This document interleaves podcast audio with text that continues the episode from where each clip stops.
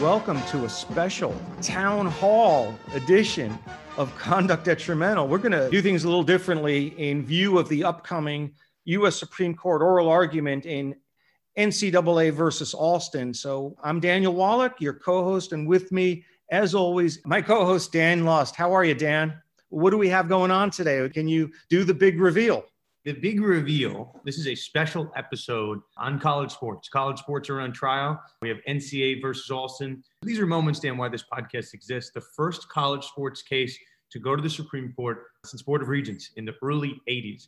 So, Board of Regents has had a, a life in sports law textbooks and really just law textbooks for 40 years. And we're about to have a case uh, Alston versus NCAA. That's going to be, um, you know, in our record books, whatever you want to call it, for a similar time frame. You don't have that that often. But that said, we are slaves to the beat, Dan. Just very quickly before we get into our, our big guess, our big reveal. Maybe likewise, this is a big week in sports law. The Deshaun Watson story is one of the biggest ones that we've seen in, in, in, in a long time. Antonio Brown, I think, was a big story, but Antonio Brown wasn't with the team right? There wasn't some uh, maybe some larger conspiracy theory. There wasn't, you know, he wasn't under contract with with the Steelers. It was kind of towards the tail end of his career. Deshaun Watson's a 25 year old quarterback of the Houston Texans, who, if you believe the reports, you know, Dan and I went over it, but you know, demanded a trade, and and uh, the Texans didn't want to trade him.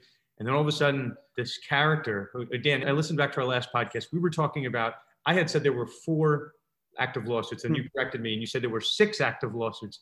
And now today, there's 14. I mean, by the end of the day, there might be 20, but there's 24 accused that have contacted the, the Buzbee law firm. Basically, one one format or one boilerplate complaint for every plaintiff. Our mutual friend AJ Perez over at Front Office Sports, he's done a wonderful job, and I tweeted the the thread out. He's basically taking every complaint and he's posting it in a thread, you know, one through 14, whatever we're up to now. And he's astutely pointed out that all of these complaints, save for maybe a couple hundred words, are carbon copies of one another.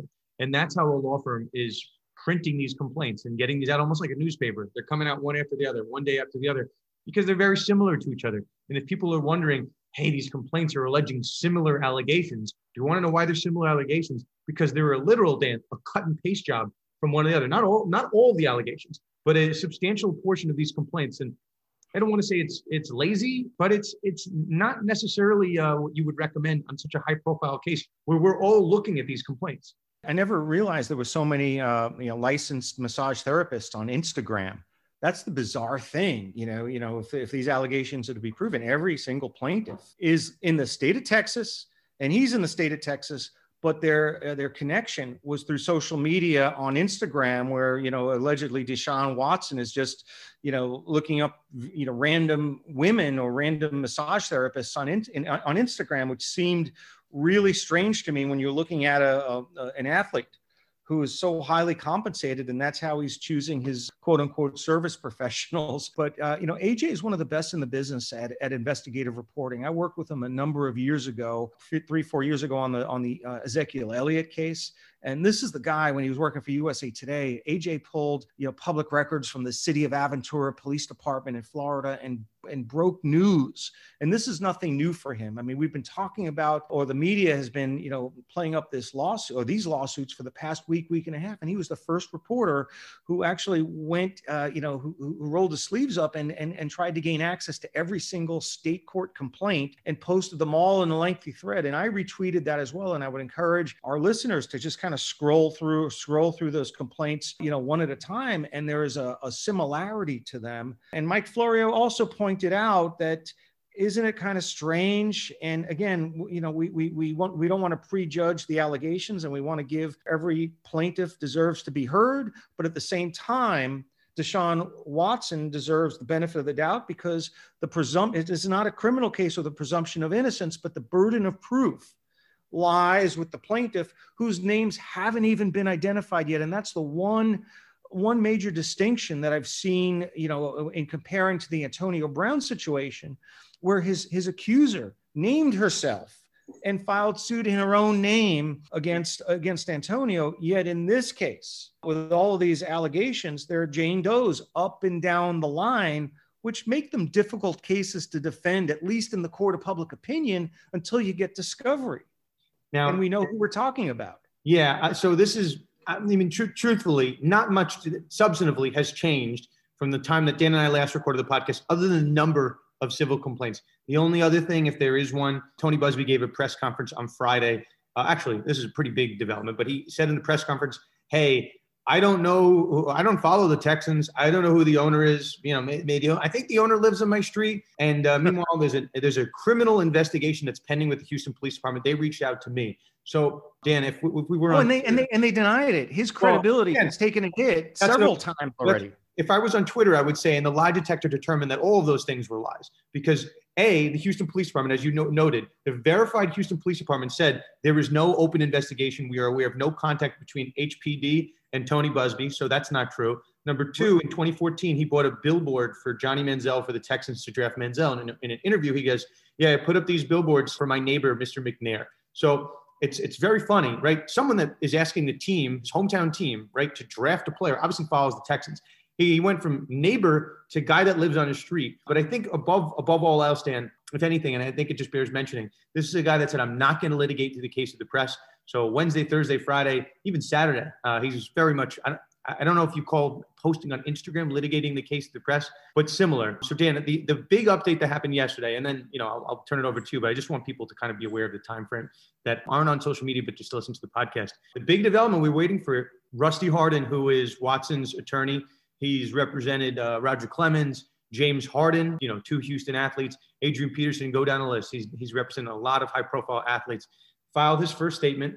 He basically attacked Buzbee for creating a media circus. He said, and this is really to the, to the substantive merits, he says that one of the 14 cases that's been filed as of, as of today, he, he believes is false. And he, he submits evidence to show that that one case is false. Why, why maybe he's saying, I can't give evidence that the other cases are false? Dan, to your point, he has asked Tony Buzbee for the names of the plaintiffs so he can defend himself.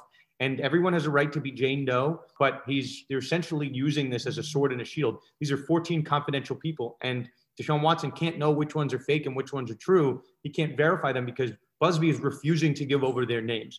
So here's the affidavit of Deshaun Watson's marketing manager that Rusty Hardin, I think, astutely put this in his statement. This is someone by the name of Byron Burney, I'm just going to give you the main quotes. He says, In mid January 2021, I spoke with an individual who I believe is the plaintiff identified as Jane Doe, pending in Harris County. It was clear to me that the person I spoke with met with Deshaun December 28, 2020, the same day that Jane Doe contends in her petition that she met with Deshaun. When I spoke with Ms. Doe in January, she stated that she wanted a settlement from Deshaun, though what exactly she wished to settle was not clear to me. So she goes on and essentially says that she had a back and forth with this woman who alleged that the thing was consensual, but she wanted $30,000 to just have hush money because it would be embarrassing if this came out. So this person, again, this is a sworn affidavit that was submitted. Essentially, I guess this Jane Doe had a business manager, and this business manager got on the phone with this marketing manager, Byron Burney, and basically said, "This is from the from uh, Watson's camp." I told this individual that this demand to be paid for not revealing a consensual interaction between two adults was extortion. And this is from Jane Doe's camp. He responded, quote, it's not extortion, it's blackmail. And then Watson Camp goes, I informed this individual that Deshaun would not be paying the 30,000 was requested. So this is an interesting tactic by Harden. He's basically saying, we know that one of these is false. And here, and here's our submission. What does that say about the rest of the allegations? And I, will turn it to you, Dan. I, I think it's a fascinating strategy. Yeah, well, I mean, something doesn't sound right and seem right or look right to me based on right out of the gate, this is a this is a lawyer who wasn't you know straight up on the issue of the, the police department involvement. I mean, he made a misstatement that a statement that turned out to be erroneous and was actually contradicted by the Houston Police Department. His advertising and trolling for clients certainly leaves a lot to be desired. I think the commercial advertising rules for lawyers have certainly been relaxed over the years. But what he's doing is uh, essentially outright soliciting. Uh, you know, I, you know, people use the word ambulance chasing. I'm not going to use it, although I just said it. I think his, I think his tactics for generating clients may run afoul or could run afoul of some of the guidelines you know for lawyer advertising and, and this this is a lawyer who's already you know been scrutinized by the texas appellate courts there's a there's a court decision that was issued earlier this year a medical malpractice case where he was accused of, uh, of you know, soliciting clients improperly in the Texas appeals court upheld, it wasn't a sanction against him, but upheld a finding uh, that he engaged in improper advertising. So this is someone whose conduct, I'm not talking about his career, but his conduct within the last year raises more questions than it answers. Maybe and it's, maybe, maybe it's detrimental to his conduct. Maybe it's yeah, yeah, but luckily for him, he's not within the jurisdiction of NFL Commissioner Roger Goodell, so there's no conduct detrimental, you know, provision in the Texas Ethics Code. But he's in the jurisdiction of this podcast, Dan. That's what conduct detrimental gets.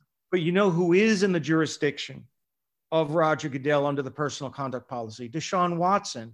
And a year ago, all it took was one civil lawsuit against Antonio Brown for the wheels of the NFL justice to start spinning. And ultimately, this led to Antonio being placed on the commissioner's exempt list and serving a suspension, all for a civil case, an unsworn complaint filed by Antonio Brown's accuser, and she cooperated with the NFL. And I believe Brown cooperated with the NFL. So, an unsworn civil lawsuit that never reached a judgment ended up serving as the basis for paid leave and a suspension. Well, if one case would do that, what say you about 14 cases with the number continuing to rise?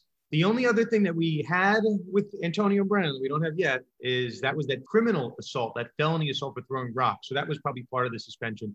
Maybe Dan, by the next time we record, criminal charges will be against Watson. But that said, let's transition to the, the story of the day. We're going to be hitting this at least two more podcasts. So we have oral argument in the NCAA versus Alston case, March 31st. And I know everyone's hearing about it, but again, this is going to be a case that's going to be in the sports law textbooks, history books for 40 years. So we'd, we'd be remiss if we didn't dedicate a podcast to it before oral argument. Uh, we're going to do one after oral argument and after the decision comes down. So you know, we're gonna we're gonna have an opportunity to bring in a lot of big scholarly and academic guests. Dan and I, we're we're a two man show over here, but this type of case requires some heavy lifting. So that said, Dan, you always have the great idea to bring on the lovely guests. So we were kind of spitballing who we should bring on. A name that you and I both had in mind right away was Gregg Clifton, who I know through my own personal connections. Dan, you know obviously through your sports connections, but um, I can speak to Gregg first. Gregg uh, graduated from Hofstra Law School. He's now over at Jackson Lewis. He's he's over in, in Arizona but he's the co-leader of their sports industry group and he serves as the editor of the firm's sports law blog. So Gregg, like us, he's a guy that he's on he's on the beat. I see what Gregg posts on LinkedIn constantly. He, he's really in the know of these type of issues. But beyond that, um, I've spoke to Gregg over the years. Gregg works with Major League Baseball clients, works with a number of teams. But I would say, and Gregg, and maybe he'll correct me if I'm wrong, but the lion's share of Gregg's sports practice falls in the NCAA realm. He works with teams, he works with schools. So if you need a perspective, right, if we're all sitting here like, why is the NCAA fighting this? Why is the NCAA not, you know, not paying college athletes? As Gregg will get into, it's not that easy, right? It's not that easy to to uh, unwind this and work through different complex issues on a state and a federal level. So Gregg can give us a little bit of the NCAA and school perspective. And separately, Dan, you gave a name. I, I, had not met Warren before this podcast, but I've seen Warren's name over and over as I was a young law student. Uh, Warren Warren was all over this field with scholarly. I've read, I'm sure, a ton of his papers over the years. Warren, as he will get into, is kind of more on the student athlete side. So Warren uh, is is now the executive director of the Boston College Chief Executives Club. He's a sports law professor over at Boston College, a really smart, really well published, and a really well spoken guy. He went to a school, a very big sports law school, uh, as, as we are aware of, that's Tulane. So uh, Warren is just like us, right? And, and just like Gregg, there's sports fans that happen to be very well published and really well spoken attorneys on this. So Dan, I guess let me let me ask you. I'm happy with our two guests, but how did you go about, you know, picking these two? I know why I, I, I thought of Gregg, but what was your thought on both of these guys? We happen to have some of the same names the combination of their conversational uh, excellence and professional insight, uh, you know, along with their experience. These are two men who've spent a lifetime around collegiate sports. They're not just academics. They're in the trenches as lawyers. I mean, uh, Warren has has advised a generation of collegiate athletes at Boston College. A number of them, uh, particularly in the, the hockey and the football realm. Warren's been, you know, just knee deep in all this stuff. Greg's devoted his entire career to professional sports. And I know, you know, on social media, there's this tendency to equate, you know, the most knowledgeable people with, with those who tweet a lot about it. And that, and, and there are people like us, people who do tweet on a regular basis who are super knowledgeable, but within the field of college sports law, two names that stand out, at least to me, and from my lens, having known them for, for, you know, five years plus and, and talked to them, I can't think of two people or two, two sports law uh, experts in the realm of collegiate sports that have more knowledge, gravitas, and communication skills than Warren and Gregg. And I knew that if I put this combination together, of course, if we didn't weight them down too much, we would produce a, a, top tier overview of the Alston NCAA case because I could listen to Warren and I could listen to Gregg talk all day long. They are excellent storytellers, communicators, and they've been in this field for such a long time and have garnered industry wide respect from all corners. And I can tell you that when you walk into the room at a Sports Lawyers Association conference, Warren and Gregg are like two of the two of the leading lights who are holding court.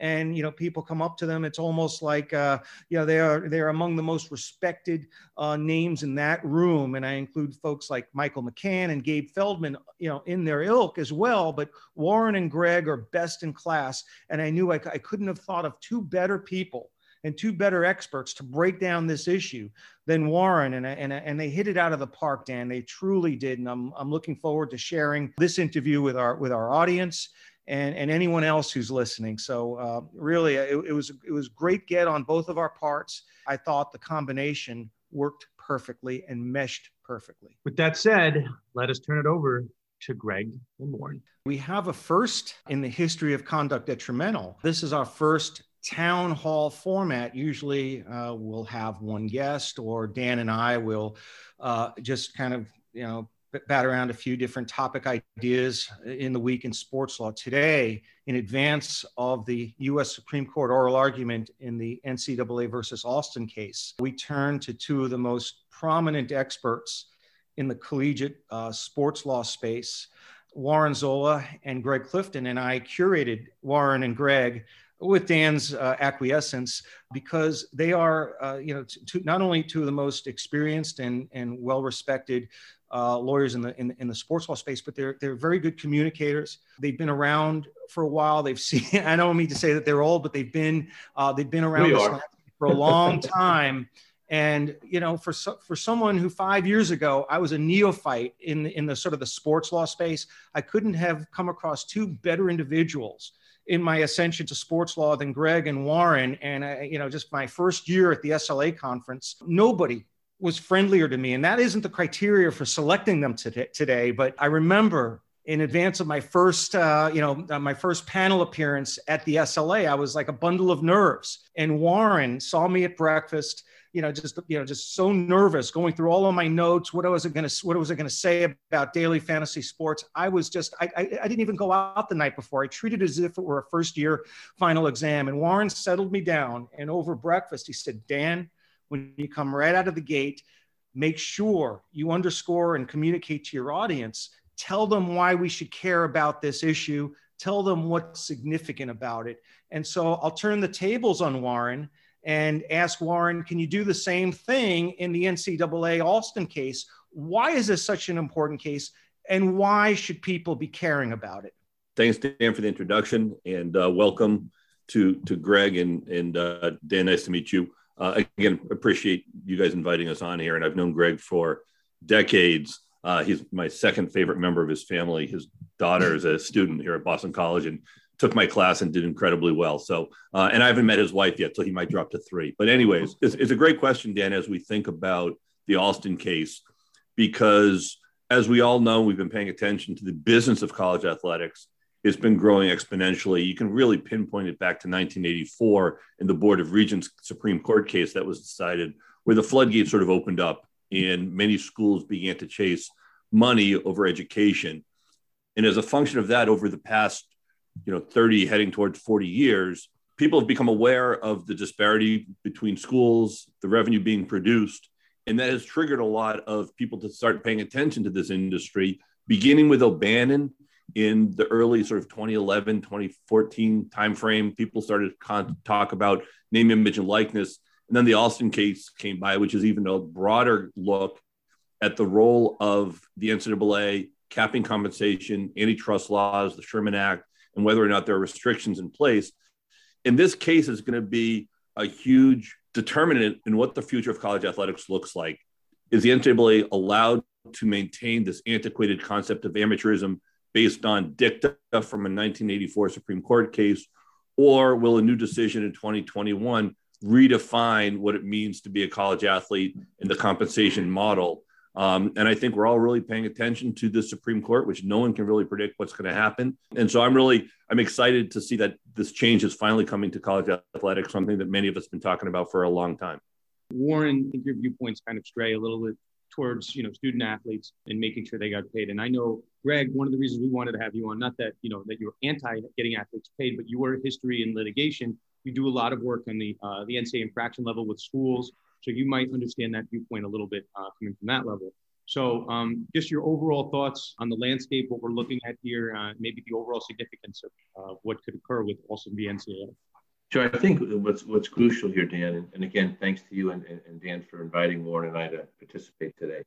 As Warren just summarized, you know, this is a in a lot of ways a case of first impression, but it really isn't. It's an old concept. And going back to the, the cases that Warren mentioned, you know, Justice Stevens uh, issued his decision. What's really interesting about that case that Warren mentioned is that the NCAA actually lost that case. And as he used the word dicta, which a lot of people may not really know what that means, basically that means it was not crucial to the decision. It was kind of some ancillary wording that Justice Stevens put into his decision. And that's been utilized, which is an amazing thing. Over the last several decades, most cases that came up have utilized that dicta, if you want to call it, and essentially the NSA law, uh, NCAA lost in that case, but the NCAA has been able to use that as a defense mechanism. And it's prevented a lot of these cases from going forward until we got to initially the O'Bannon case. Uh, and in O'Bannon, it's interesting. We have an O'Bannon and the Alston thing, so people understand it's the same federal court judge. If you want to call it forum shopping, whatever you want to call it, but a lot of these cases that were arising in the Ninth Circuit ended up in front of Judge Wilken. And then Judge Wilken made her decisions, and the Ninth Circuit ultimately, with slight modifications, confirmed her decision in O'Bannon, and then did the same thing here in the Alston case. So, really, what the interesting issue here, and I think all four of us can agree on this, is it's not necessarily presented this way, but what is the line between amateurism and professional sports? Where do we draw that line, and who should be determining that line between amateur sports and pro sports? What makes someone a pro? Someone who plays in the Olympics, they get compensated, they can do endorsements. Are they pros? Well, they're separate, they're distinct from the quote unquote uh, college athlete. So, the real interesting thing for all of us who practice in this space, I think, more than anything else, is to seek clarification and what is that clarification going to mean on a go forward basis? And one other point, and then we'll, we'll move on to some other issues, is how will this interact with the entire name, image, and likeness concept? You know, the NCAA was going to be uh, dealing with that supposedly in January. They put that off, which a lot of people feel was really because of the Department of Justice letter, who now is going to be a speaker at the table here on, on, on the 31st. So the question becomes where are we headed here? What's going to happen? Are we going to have state laws? Are we going to have federal laws? How will the Supreme Court decision impact either of those two areas? And what will the Supreme Court decision do to the NCAA? And how will they react to it? So you got a, a lot of columns happening simultaneously, in addition to just the antitrust aspect of the Alston case. We have the O'Bannon uh, in our rearview mirror. We have Board of Regents in our rear view. I just want to kind of frame this, you know, if we were writing a, a, brief or a motion, I'd write the procedural history. And I think it's important to see how we got here. It's, it's no mistake that this has passed through the Ninth Circuit and the same judge that decided O'Bannon. So back in March of 2019, Judge Wilken decided the NCAA versus Alston case, decided essentially in favor of Alston. Uh, that case went up to the Ninth Circuit, was upheld by a three-judge panel in May of 2020. And now I'm just, you know, the reason, you know, I guess we'll work backwards.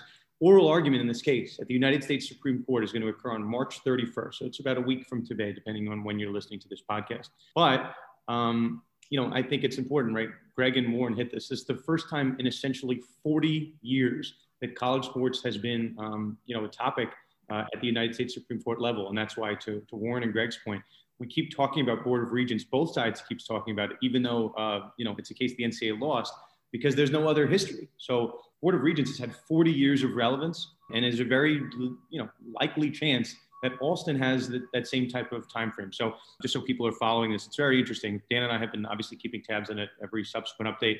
October, uh, the petition for writ of certiorari was filed. You know, we had November and December. We had reply briefs. We had the, uh, you know, we had some amicus briefs that were filed.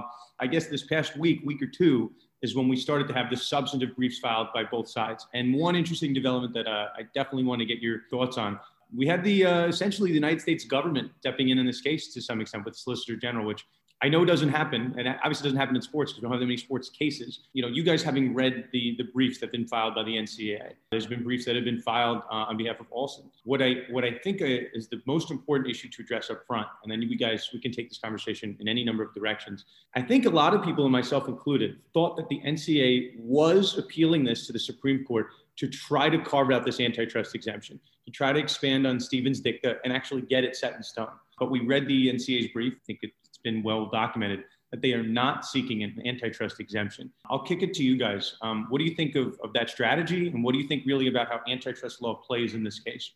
Well, I'll just make a quick comment, which I think is relevant is, you know, the, the NCAA, right or wrong, had reached out to the federal legislative body of our country, hoping that they were going to step in and try and provide them with this antitrust exemption that they are so desperately seeking you know, as they've articulated on numerous occasions, they don't think handling this issue on a case by case basis is is really going to be productive for anyone. They're looking for some type of directioning, specific antitrust stuff. They initially reached out, and if you look at a couple of the first pieces of federal legislation, antitrust issues were arising, and then the antitrust exemption was addressed. Legislators introduced their bills it's interesting that the quote unquote antitrust exemption aspect of it is clearly being rejected. Um, neither of those parties in the bills that Booker and Murphy have introduced, as well as Blumenthal along with Booker, uh, address that issue in a positive way uh, from the NCAA's perspective. So again, it's it's an interesting issue. I think right now they're just trying to hope and get some reversion back and sort of get the whole thing reinforced, going back to Justice Stevens uh, and Justice White in his dissent to trying to get some of those issues that were raised and take them out of dicta almost and make them more relevant if they can. And obviously, American Needle, which is another case, which was an NFL case, but interestingly enough, that's only about 11 or 12 years old. Uh, Justice Stevens there spoke as well in the in the majority opinion, and he had some interesting language again there, where he, he basically, and I'm just looking at my notes to get it correctly, uh, you know, associations or leagues that need to cooperate should not be trapped by antitrust, even though they are subject to. So again, I think there's this continuing flavor that he continued to offer in his opinions, going back to 84 and then up through American Needle, that the NCAA, NCAA is trying to embrace and trying to utilize because again, their biggest fear, no matter what anybody says with the decision that's out there, if it's reconfirmed, are these quote unquote potential internships. And I've heard a lot of people talk to me about this, where that you know, the extension of some of these benefits that are available um, through Wilken's decision, which was affirmed by the Ninth Circuit. One of them, again, is this internship concept. And they're a little concerned about that becoming more of a pay, pay for play idea, which is clearly what the NCAA is trying to avoid from their perspective. They want a line drawn in the sand between amateurism and professionalism, and they're concerned that the pay for play takes it over that line. And again, what is pay for play? Another interesting discussion, and that's their concern that some of these internships, whether now authorized by the Ninth Circuit, could lead to that.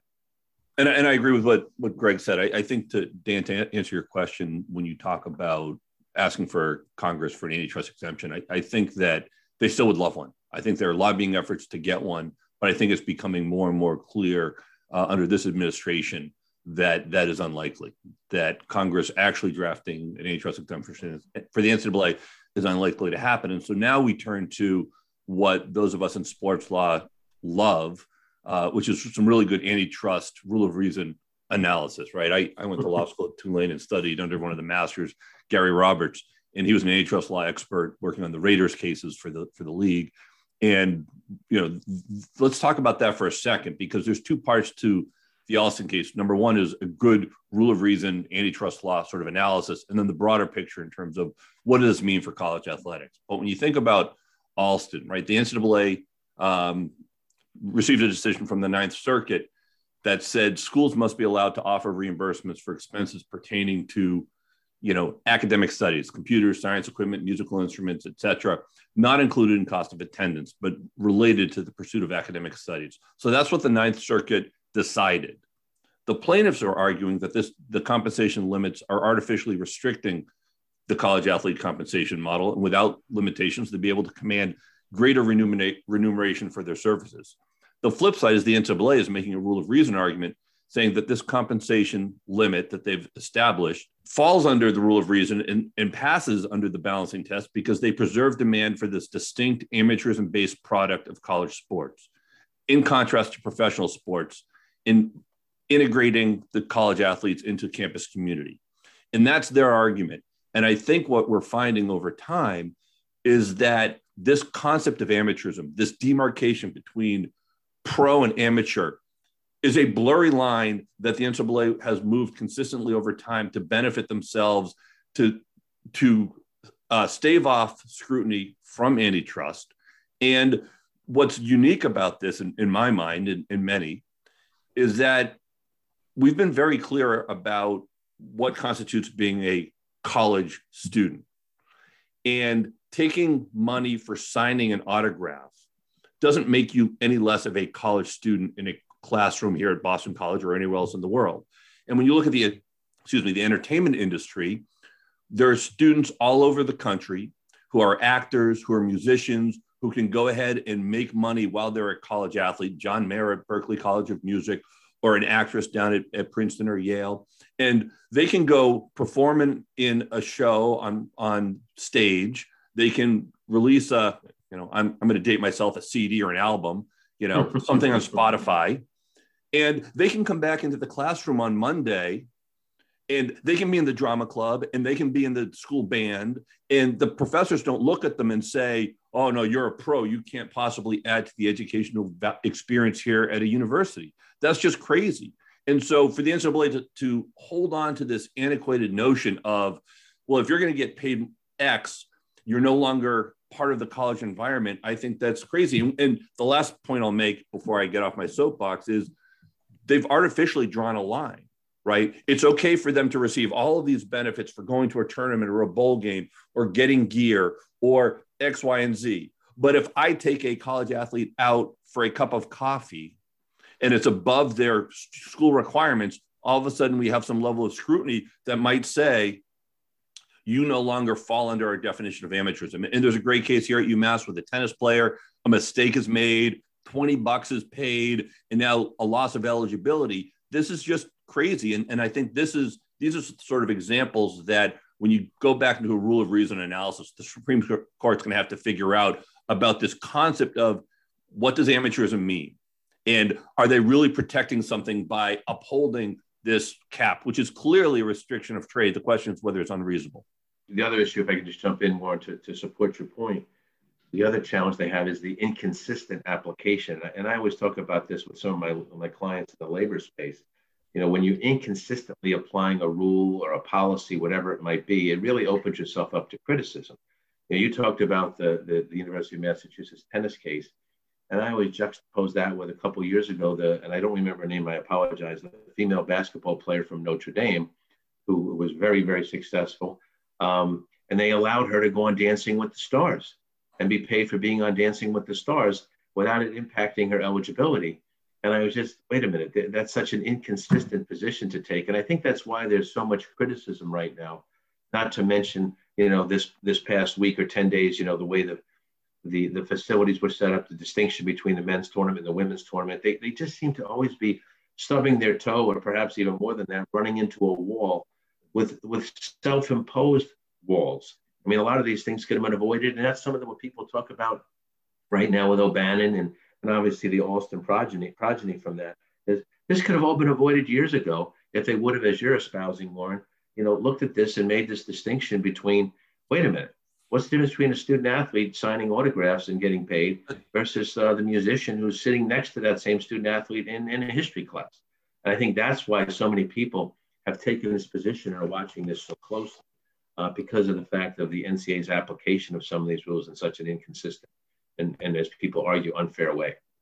Gregg Warren, uh, I'd like to ask you about the parallel tracks that this case appears to be on with the uh, burgeoning name, image, and likeness legislation that is, you know, being introduced in state houses all across the country. So, one, how does this case and a potential ruling intersect with that issue on the state level?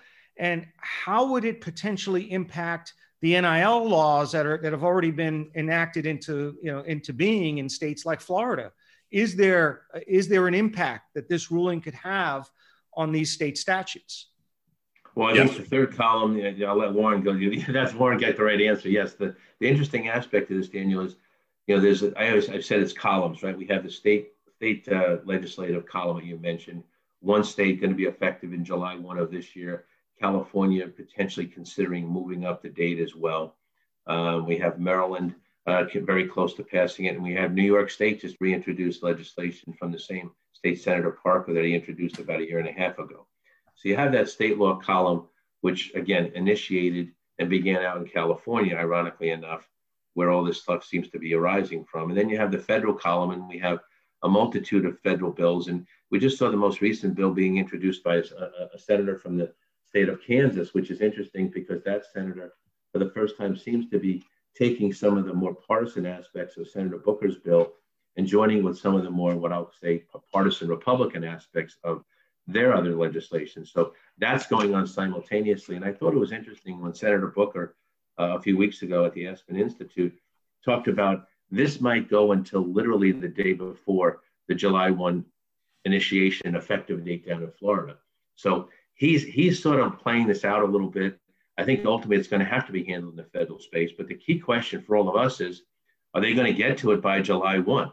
And what if they get to by July 1, what is it going to be and how is it going to look? And then ultimately, the NCAA and all the other uh, schools who are subject to these laws are going to be reacting. If it doesn't happen by July 1, does someone try and move in and try and seek some type of injunctive relief to stop the Florida law from taking place? How's that going to play out? Obviously, the cost there. How does the NCAA react to that? And then we're waiting on the Supreme Court decision, which they're saying is going to come in June. And if we get the decision in June, what's going to happen with that? So again, everyone's going to be in a reactive mode. Right now, there's separate columns that seem to be going independently, right? State laws, federal legislation proposals, the Supreme Court case. But all of a sudden, I think once you get to June 1st or slightly thereafter, a lot of these lines that are operating independently are going to start to cross or crash into one another. And as I look to my friend Mr. Lust up there as a litigator, it's going to become a litigator's paradise uh, because, again, I do think there's going to be a lot of people moving forward and not just sitting back and waiting. So what happens? We don't know yet. It's going to be interesting to see how it all plays out, but there are certainly multiple things happening at the same time. And a lot of it is going to be contingent upon what the Supreme Court does. Because obviously, if the Supreme Court rules in favor of the Alston parties, that's going to mean a big difference than if they rule in favor of the NCA in their appeal. So, Dan, let me answer that question if I may. But I'm going to take a I'm going to take a step back, right? I want to synthesize both of the last two comments and questions, both by you and, and, and by Gregg. Num- number one, these are self-inflicted wounds by the NCAA. There's there's no doubt about that, right? They, we could have avoided all of this. In 2011, I testified in front of a subcommittee in Congress, along with Ramogi Huma and some other folks, talking about some of these issues. And one of the things that I was very clear to underscore, as were my my uh, colleagues, was that change and reform was coming to college athletics. Period. And what the decision that the NCAA needed to make at that point, and this was 10 years ago now, was whether they wanted to enact change that would better address college athlete welfare and the commercialization of college athletics at the major Power Five schools. Again, there's over a thousand NCAA institutions, many of which Division Three, Division Two are not having these issues, but that the NCAA had a choice to either enact some change themselves or have change imposed upon them by legislature and the court system coming up with a system that may not be ideal for anybody, including those of us who love college athletics but aren't working for the NCAA. So that was something that we've been pointing out for a long time. When you talk about what's happening on the NIL space in states and legislature and federal government and the NCAA sticking their head in the sand in January and punting and all of this stuff, it's a microcosm for how the NCAA tends to work. They want to wait and wait and wait. And all of a sudden, July 1 is going to come. And Gregg is exactly right. Let me be very clear name, image, and likeness is coming to college athletics. It's likely to be there this fall. Period. Full stop. Now, under that assumption, and again, that's, that's just my own statement, how much work is being done to address what does that really mean on a college campus? What are all the changes that are going to be happening? Who's going to be paying attention to this? Where are those guardrails that people are talking about? If you're a Nike school and someone wants to sign with Under Armour, if you are allowed to, to represent alcohol or gambling and all of these different things. And by the way, we have not mentioned, but if you want to see agents start filing their way onto college campus or start recruiting high school students because this particular high school student is going to have some demand at the college level, then all of a sudden you're opening those doors up and are the players associations ready for that. And the final statement I'll make on, on NIL, and we haven't really talked about this in terms of who's really going to benefit. I actually think that it's really a small number of sort of high profile athletes will, will generate some real money. But I also think that there's going to be a lot of opportunity for some of these underrepresented sports, women's ice hockey, for example, here at BC, we have a lot of players who have been or are on the Olympic team, right? The ability for them to run a camp over the summer is going to be fantastic. Not everyone on the football team is going to make a lot of money, but there are going to be some individual folks, women's tennis or men's tennis and golf, giving lessons. These are things that they are restricted from doing that they would be allowed to do moving forward. And I don't know if that answers your question, Dan, but I, I think that the NIL situation is really a microcosm for the NCAA's inability to think through the ramifications of this tidal wave, tidal wave of change that's coming their way and continually sticking their head in the sand and just hoping that this this throwaway line from Stevens in 1984, which talks about preserving amateurism, would become this final shield against everything that was coming their way, and it's not going to save them. And I think the other interesting point, Daniel, about that is, as Warren was just touching on, is you know, the NCAA, they do put their head in the sand, but it'll be interesting to see if nothing is passed by July 1 and all of a sudden you have Florida and perhaps some other states are going to move up as they as they pass some legislation over the next couple months. How is that going to imp- impact like a school like Boston College? So, for example, if they don't have NCAA modifications to their bylaws by that time, but there are state laws that are impacting them. So, for example, BC is in a conference are they in a conference, if Massachusetts doesn't pass a state law, are they in a conference that has other states that pass NIL legislation? And how does that impact them from a recruiting perspective and, and securing athletes? And then also, if it is in a state where you pass the law, who's going to be responsible for enforcing that law on the NCAA and, and on a campus, which is an NCAA bylaw campus? Are schools going to have to hire additional uh, compliance people or add additional duties to the current compliance people to make sure they are in compliance, as Warren said, with some of the state nuances about whether or not you can wear, for example, if the school's a Nike school, but the young athlete has an opportunity to wear Under Armour in, in a classic ambush marketing case, is that permitted? What's going to happen? Who's going to be enforcing that? A lot of these issues are going to come down on the campus level as well. So a couple of things, and actually, while we are on the podcast, we had some uh, we'll call it breaking news for us. We're all interested in it. Uh, Oregon is proposing a name image, a bill that would allow name, image, and likeness to uh, come into effect July 1st. So you know, it's just another. You're going to see a lot more of that. And, and, and I'll bet you that Nike's behind that, but I, it, may, it makes sense. No, come on, Warren, never. There's a lot of people, and this is Dan and I have had in the past two weeks, uh, three weeks state senators that have come on the podcast talk about sports betting, but name, image, and likeness in the same context. People want their names attached to these bills, right? So one of the few things in our country that's a bipartisan issue that, um, you know, for better for worse, I don't, I don't really necessarily agree with it, but we are not, we don't have sports betting in certain states because senators are fighting over should colleges be in it, should uh, pros be in it, you know. So it's they're fighting over minutia. Now Warren and, and Greg, I it's funny on this case. You know, I, I had a I was talking to a colleague um, yesterday, and I, you know, we're having a very high level antitrust conversation, how it's going to impact name, image, and likeness. You know, and we're all talking kind of like unvetted name, image, and likeness, right? What the version of fair pay to play where athletes can make money um, from endorsement deals and whatnot. This case, at least as I read Judge Wilken's decision, um, I'm just going to read uh, kind of a quick synopsis. Judge Claudia Wilken, uh, you know, held that the NCAA violated antitrust law by capping grants in aid to tuition, fees, room, board, books, and other expenses up to the full cost of attendance and that colleges can't collectively decide that they won't reimburse uh, expenses related to education, e.g., computers, musical instruments, um, and incentive awards. So, for me, as someone, right, like let's say I didn't know the whole backdrop of the nca and I didn't know that, that they're fighting for, um, you know, antitrust protection. I look at this case and it seems to be like a pretty narrow issue, right? It's just talking about um, capping grants for tuition, room and board, and reimbursements on computers. How do we get from what seems to be a relatively narrow holding, right? With Shawne Alston as a former West Virginia football player. How do we get here, right? And, and to Gregg's point, I love this comment. separate columns. I don't think name, image, and likeness is fully on trial um, with SCOTUS. I think it's something ancillary, it's something similar, but um, we're having a, a, conversation about full name, image, and likeness. How do we go from what seems to be a narrow uh, area, right? Uh, they're, they're challenging to this larger concept of NIL. How do those two, fit, two things fit together? Well, I think the challenge you're facing is, you know, initially the, the criticism of Judge Wilken is that, you know, a term we learned in law school years ago is the concept of stare decisis, is the fact that she is on her own rewriting and reinterpreting a Supreme Court decision. Now, of course, the flip side of that argument is no, she's not, because as Warren said from the very beginning, that was really dicta. That was not really substantively part of the decision, which actually went against the NCAA. So, you know, I think that's the first issue where this where this whole dispute seems to be focusing on is whether or not did she have the authority to overrule a case? And we, and, you know, if you look at the submissions that were made by the NCAA, I can't tell you, I didn't add it up, but I can't tell you how many times they added and referenced Board of Regents in their submissions uh, in terms of support of their their presentation coming. Can I stop you for one second, Gregg? Because I think sure. it's important to point out, and you guys, we hit on this.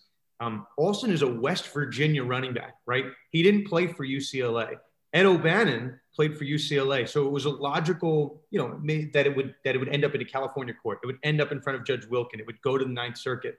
I think it bears mentioning, right? This seems to be a little bit of forum shopping that Alston got this case in front of Judge Wilken. And we talk about stare decisis. Judge Wilken's kind of bound by her own prior precedent. So I think it was a really smart tactical move on Alston's part to, to get it here. I think that's absolutely the equation. Forum shopping's been part of sports law for for decades, right? I mean, Judge Doty in Minnesota has been the NFL, you know, and the PA's, you know, judge for for forever. And so, you know, there's nothing there's nothing untoward to to to that happening. So pretty obvious that's what was going on here, Dan. And, and you know what? As Maura was just saying, historically, we've seen that, especially in the sports law space, where they go back to the same spot. And, you know, typically they have the ability to forum shop because of the issues that are they're dealing with are such that they can be essentially venued in multiple locations. So, but, but that's been the, the big issue is whether or not she went too far, you know, but as you said, in O'Bannon, she took care of it. But now the question is, did she modify that and go too far here in the Alston case? And then ultimately how does any of the stare decisis from the Supreme Court decision apply if, in fact, there is some basis for it other than an addictive space? So the bottom line, that that's really, if you put the, the, the polls up, that's the two arguments on separate issues. One is the NCA, as Warren said, and I, I couldn't agree with him more, is trying to hold on to an antiquated concept, something they've ignored for years, that if they wouldn't have ignored, I don't think we'd be in this situation. You know, one of their arguments they're trying to appeal on a sympathetic basis is that you know, this, this issue is going to be handled by multiple and multiple lawsuits on an ongoing basis. And we should have some deference as the experts in this amateur space to decide who's an amateur and who's a pro. So ultimately, the other question becomes do we want the NCA deciding that and making those decisions? And if you look at them historically, a lot of people will say, no, we don't trust them. We don't think they are necessarily the right body to make that decision. And then the flip side is, yeah, but do we want to have a multitude of of lawsuits all over the country that the NCA is is faced with defending and spending. They've already spent tens, if not hundreds of millions of dollars. We want this to continue. So we need some decision making. We need some definition as to this distinction between amateur and professional. And unfortunately, because of the way it's been handled, it's been all over the place, place as Warren said. We've had multiple cases going in different directions. And Gregg, I've got a, you know, one of the things that we haven't talked about, we're here in 2021, right? And we are hopefully at the end of this pandemic. And I think that's going to color some of the decisions moving forward, right? So the NCAA has been arguing about student welfare and maintaining the integrity of college athletics as part of a college experience for these students.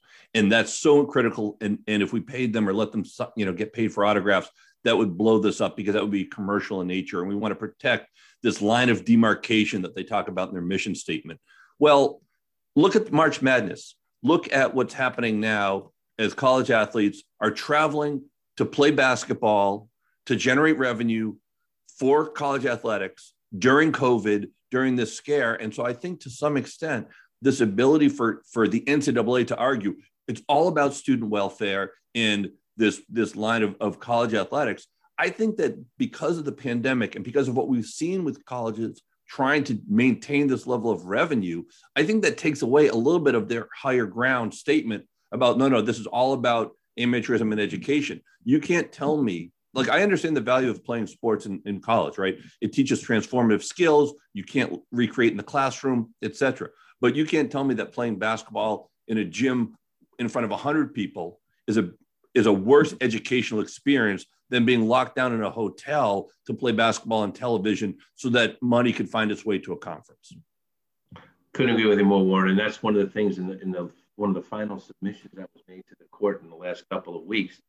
That was one of the issues that I know the Alston team presented was this inconsistency. They're talking about protecting student athletes and all those things, and yet here they have them traveling and playing away from campus in the middle of a semester, essentially quarantined and locked in hotel rooms uh, without any ability to do other things. And again, is the educational experience being benefited by sitting in a hotel room really based upon the desire to get through this tournament and ultimately, I hate to say it, generate the revenue that the NCAA so desperately needs because the 2020 tournament was canceled. Warren, uh, Gregg, in the, waning, the waning moments we have left on the podcast, let's talk about the range of possible outcomes. Now, uh, the Supreme Court did not grant cert in the O'Bannon case. The Ninth Circuit does have uh, the statistical reputation of being the most heavily reversed or one of the most heavily reversed circuit courts in the country. I think the number that I've seen is 78%. The Supreme Court is now, you know, leaning even more conservative than it has been previously. How much does the composition of this court in your mind play into the, the, the likelihood of an NCAA victory here? And is, is that how you would handicap the possible outcome? And what are the ranges of possible outcomes here? You know, both win and loss. How do you see this case possibly shaking out when we do get a, a decision from the court? I mean, I, I think it's interesting because clearly, you know, as we've been talking a little bit here about name, image, and likeness, which is really not a subject of the Alston case itself there's a lot of things that are intertwined here that'll be impacted by this decision. Uh, you know, one of the things I said from the first day, as you correctly just said, Daniel, where the O'Bannon case was not granted cert, I said, hmm, that's interesting. They granted cert here.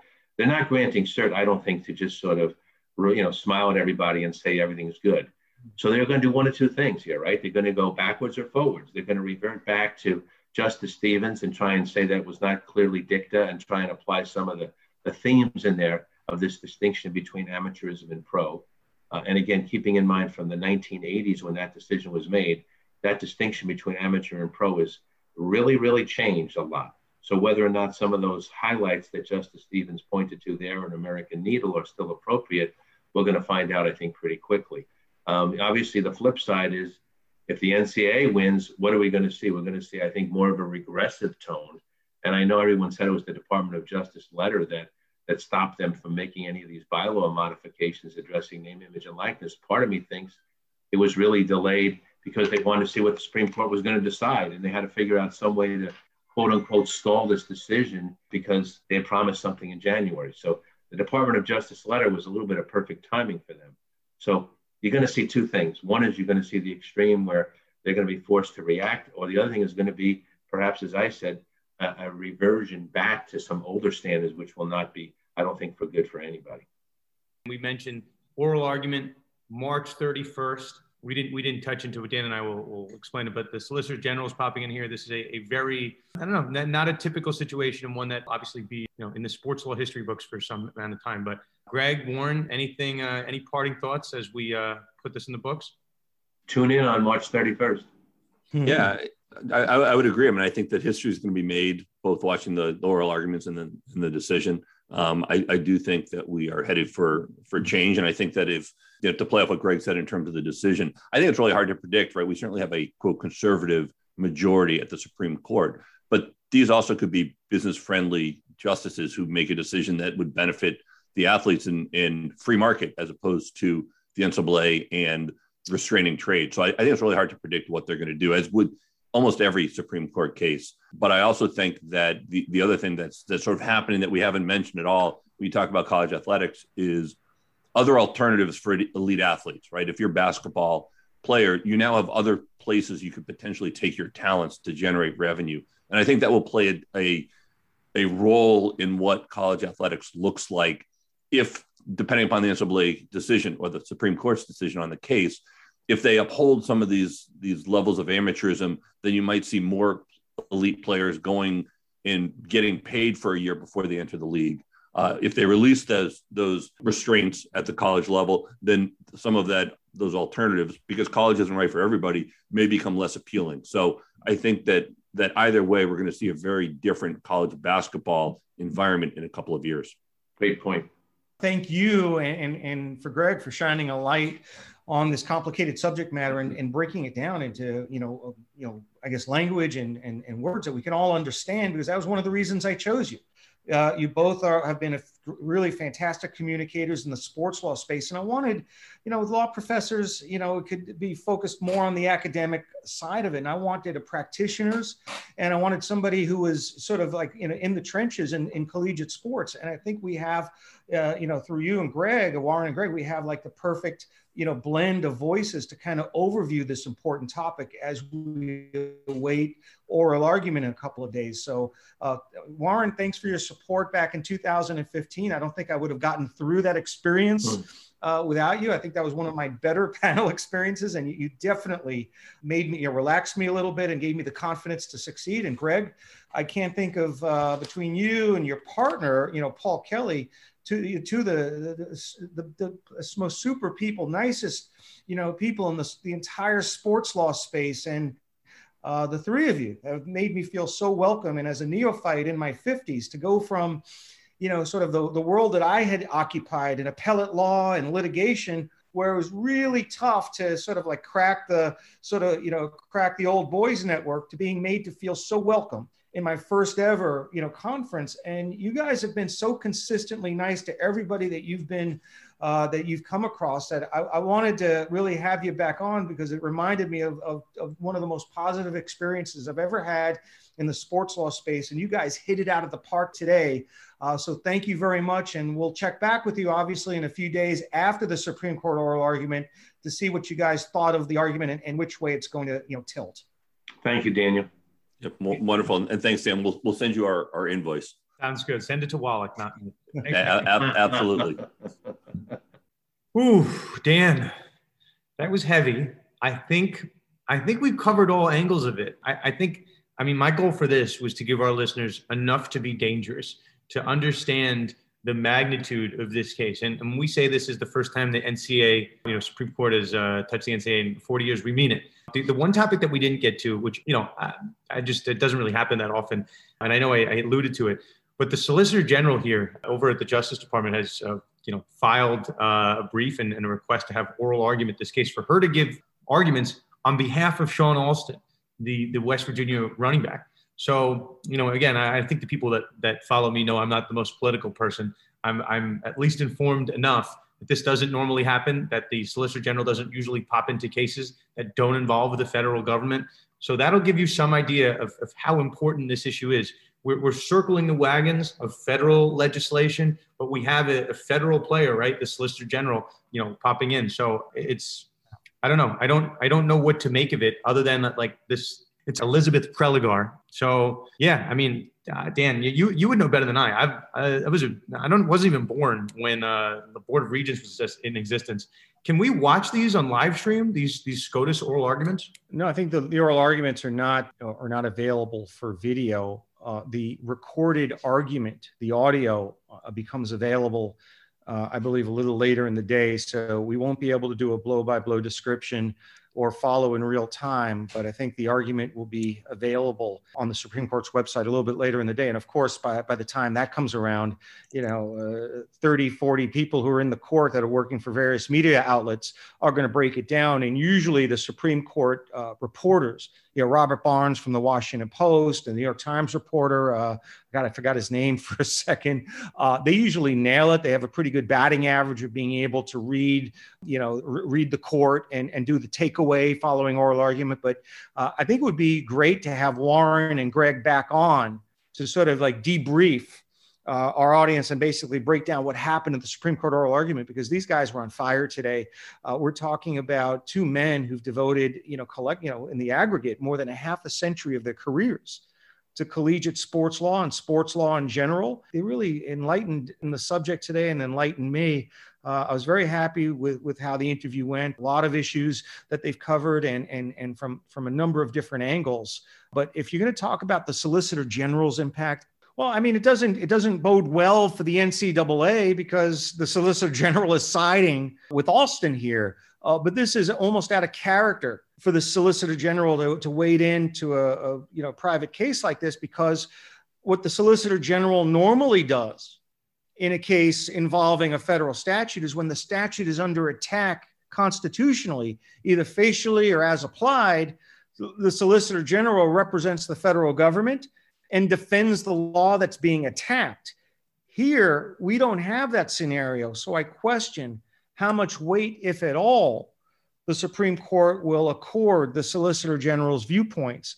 I think what is more important is the fact that the Supreme Court is tending to, you know, since the Trump administration and with the several new appointments, the Supreme Court is more conservative than ever could be more pro business, and the Ninth Circuit is the most heavily or one of the most heavily reversed circuits in the country. I think the statistic somewhere is around 78%. So uh, I think the NCAA goes into this case, you know, if you look at it statistically as the betting favorite, but you can't look at it statistically because every case, it, you know, has its own facts, has its own, you know, you know, legal issues that are that are that are unique uh, and you can't just look at it as batting average and statistically, you know, uh, you know, over over a five-year time horizon. I think I think there's change afoot, and the way the collegiate sports has evolved since 1984, the landscape is so different that I think this is, at least in my mind, shaping up to be a transformational decision that will overhaul or at least dramatically alter the legal landscape for collegiate sports. So I would I would tend to go against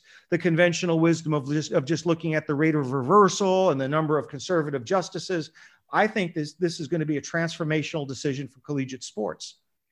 I think maybe the you you hit the nail on the head with one of your questions, Dan. Um, I we we sit here and we're, we're having and Gregg said I like this. It's separate columns, but we have the the, the executive branch, we have the judicial branch, we have the legislative branch now, we're dealing with in this in this case, it's a pretty narrow issue of right these non-education related benefits, which is right here. It's not full name, image, and likeness. That's not what's on the table. Name, image, and likeness is fully on the table, right? When, when you're in Florida, and I mentioned that Oregon's now proposing one, and we talked about California, Maryland, New York. Name, image, and likeness is on the table there. I don't really know, and if you listen to them, I don't really know if anybody knows exactly what will happen if the if the Supreme Court right comes down with their ruling in June, or if they come down in July or August, you know, will there be an injunction filed by the NCAA against the state of Florida against Oregon? Like, I I I can't stress this enough. The the the chaos that will ensue on July 1st, no matter what, no matter what happens, right? We're just oh, we love chaos, Dan. We love chaos. Chaos is good for business. That's it. I, I you know, I, I thought today was a fantastic episode. So I think I'm ready to put in the books unless you have anything else to add. I mean, Warren and, and Gregg have like lifetime gravitas in the sports law community. And, you know, when they talk, you know, people, people like myself and, and others, you know, we listen because they're among, uh, they're sort of in the Mount Rushmore of respected sports law voices. They truly are. Uh, and they stand the test of time. They're phenomenal communicators. And, um, you know, they broke down the issues quite eloquently and, and insightfully. So, uh, looking forward to the oral argument this week, and hopefully we'll be able to have another episode uh, looking ahead at what we think will will it will happen, what the landscape might look like based upon the takeaways from the Supreme Court argument. So as always, Dan Wallach is on social media at Wallach Legal. Myself, Dan Lust at Sports Law Lust. The show at Conduct Detrimental. Dan, get ready for this. Twitter, Instagram, TikTok, and I just created a LinkedIn account which has all but seven followers. Isn't that glorious? Yep. But uh, that said, uh, from Dan and myself, we will see you next week on another episode of Conduct Detrimental.